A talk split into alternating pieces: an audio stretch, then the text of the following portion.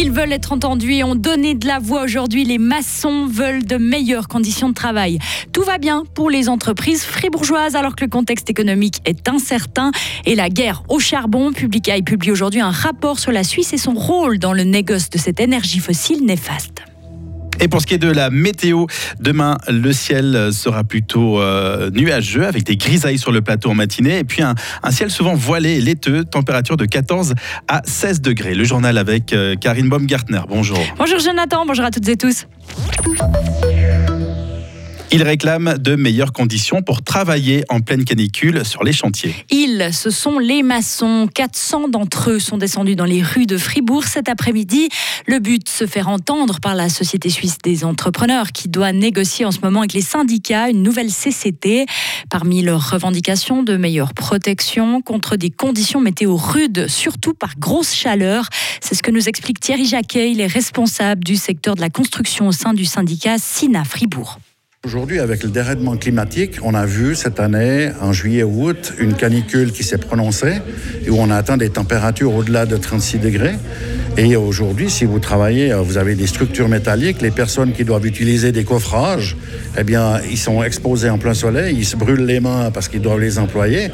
Mais je, veux dire, voilà, après, aller travailler une fois, un jour avec un maçon ou avec quelqu'un qui pose du goudron sur les routes, qui arrive, le goudron arrive à 170 degrés, ben vous allez une fois, un jour avec eux pour vous rendre compte ce que c'est que la pénibilité de ce travail. Il ne faut pas aller au-delà parce que c'est une question de santé des ouvriers et de la sécurité aussi. Ça voudrait dire que les jours où il fait trop chaud ou alors trop froid, il faudrait que ces maçons ne travaillent pas? Ce qu'on demande, nous, c'est de limiter, en fait, c'est comme quand il fait moins 10 l'hiver ou bien qu'il pleut pendant deux jours. Ben là, par exemple, ben là, il faudrait arrêter.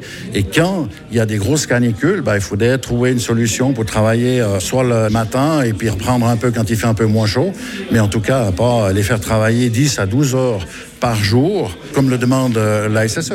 D'autres mobilisations ont eu lieu en Suisse romande. Plus de 2000 maçons se sont mobilisés à Genève aujourd'hui, plus de 3000 à Lausanne. Une deuxième journée de grève est prévue demain à Lausanne où tous les maçons romans sont attendus. Ils font pression car la Convention nationale du secteur principal de la construction expire le 31 décembre de cette année et les négociations entre les syndicats et les patrons n'ont toujours pas abouti. Tout va bien pour les entreprises du canton de Fribourg. C'est ce qui ressort de la dernière enquête menée par la Chambre de commerce et d'industrie du canton. Plus de 255 entreprises ont répondu au questionnaire. Pour la plupart d'entre elles, les affaires vont bien. Comment l'expliquer malgré le contexte incertain avec l'inflation, la crise de l'énergie, encore la guerre en Ukraine? Écoutez la réponse de Philippe Gumi, il est directeur adjoint de la Chambre de commerce et d'industrie le canton de Fribourg a, bien traversé la crise Covid. Hein. Rétrospectivement, on voit que l'économie a mieux résisté que dans la plupart des autres cantons suisses. Après, on a aussi, là c'est au niveau suisse, une inflation qui est, qui est moins élevée que dans tous les autres pays. Et puis, euh, finalement, on voit que le marché de l'emploi, il, est solide, il est dynamique. On a un taux de chômage qui est au plus bas depuis euh, plus de 20 ans. Donc, en fait, la, la situation en termes de consommation, d'investissement, elle reste solide. Pour moi, c'est l'explication. Mais c'est vrai que quelque part, c'est un peu surprenant quand on prend le nombre de chocs, de crises qu'on vit à l'international mais aussi au niveau, au niveau suisse avec la crise énergétique et puis la, montée des prix sur ce créneau. La majorité des PME fribourgeoises envisagent d'ailleurs d'augmenter leur salaire pour 2023 et ce pour faire face à la hausse du coût de la vie. C'est ce qui ressort d'un autre sondage mené cette fois-ci par la Fédération patronale et l'Union patronale du coton de Fribourg. Le sondage montre que 16% des PME prévoient une augmentation salariale de plus de 3%. Le chômage, lui, n'a jamais été aussi bas depuis ces dix dernières années. Dans le canton de Fribourg, il s'établit à 2% seulement de la population active pour le mois d'octobre. Il faut remonter jusqu'au mois de septembre 2011 pour trouver un résultat identique. Le taux a diminué de 0,2 points en Gruyère, de 0,1 point en Sarine et dans la Glane. Et à l'échelle suisse, le taux de chômage demeure à 1,9%.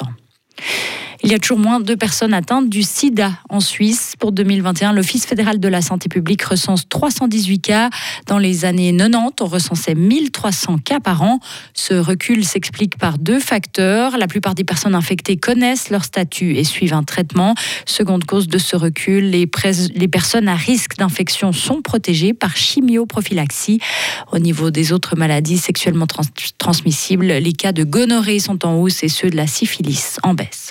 Le plus grand malfaiteur climatique. On vous parle du charbon, une énergie fossile très présente en Suisse, alors que la COP27 vient de débuter en Égypte. Public Eye a publié aujourd'hui une longue enquête sur le rôle de la Suisse dans le commerce du charbon.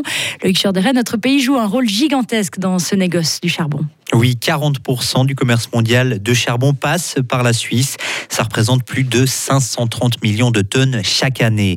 Car notre pays abrite 245 entreprises actives dans le secteur, selon Publicaille. Des grands groupes miniers qui sont surtout présents dans les cantons de Tsug, du Tessin et de Genève, avec un roi du charbon, Glencore et ses 26 mines à travers le monde. Et selon nos propres recherches, au moins deux entreprises actives dans le négoce du charbon ont leur siège dans le canton l'une à Fribourg, l'autre à Grange-Paco. Et à l'heure où l'on parle réchauffement climatique, transition énergétique, est-ce qu'on emploie encore beaucoup de charbon? Eh bien, tenez-vous bien, Karine, on n'a jamais autant extrait et utilisé de charbon qu'en 2022, selon Publicaille. On devrait même dépasser cette année la barre des 8 milliards de tonnes de charbon produites. Et ça va continuer. De nouvelles centrales sont en construction, surtout en Asie. Le problème, Loïc, c'est que le charbon est une catastrophe climatique. Oui, les 536 millions de tonnes de charbon gérées par des entreprises basées en Suisse émettent plus de CO2 que les États-Unis. Le charbon, c'est l'énergie fossile la plus sale, mais aussi la moins chère et la plus abondante euh, dans le monde. La Suisse doit donc prendre ses responsabilités selon Publicaille. Oui, car notre pays abrite des entreprises qui négocient ce charbon, une vraie plaque tournante pour reprendre les mots de Publicaille. Et nos banques, dont la BNS, Crédit Suisse, UBS, mais aussi la Banque cantonale vaudoise, continuent d'investir dans le charbon, mais en se faisant plus discrète qu'avant, par exemple via des obligations, afin de cacher, si possible, leur lien avec un secteur polluant. Merci Loïc. Vous pouvez retrouver l'enquête complète sur le site de Publicaille. À l'étranger en France, 11 évêques ou anciens évêques comparaissent devant la justice pour violences sexuelles. Ils doivent répondre de leurs actes devant un jury civil, mais aussi devant la justice de l'Église. C'est ce qu'a déclaré aujourd'hui le président de la conférence des évêques de France lors d'un point presse à Lourdes. Et enfin, c'est un chef actif dans le canton de Vaud qui est le cuisinier de l'année 2023. Benoît Carsena a reçu ce prix aujourd'hui par le Goemio Suisse. Le guide gastronomique lui a décerné 18 points sur 20. Il tient son restaurant, un restaurant appelé Valrose à Rougemont dans le pays d'en haut. Retrouvez toute l'info sur frappe et frappe.ch.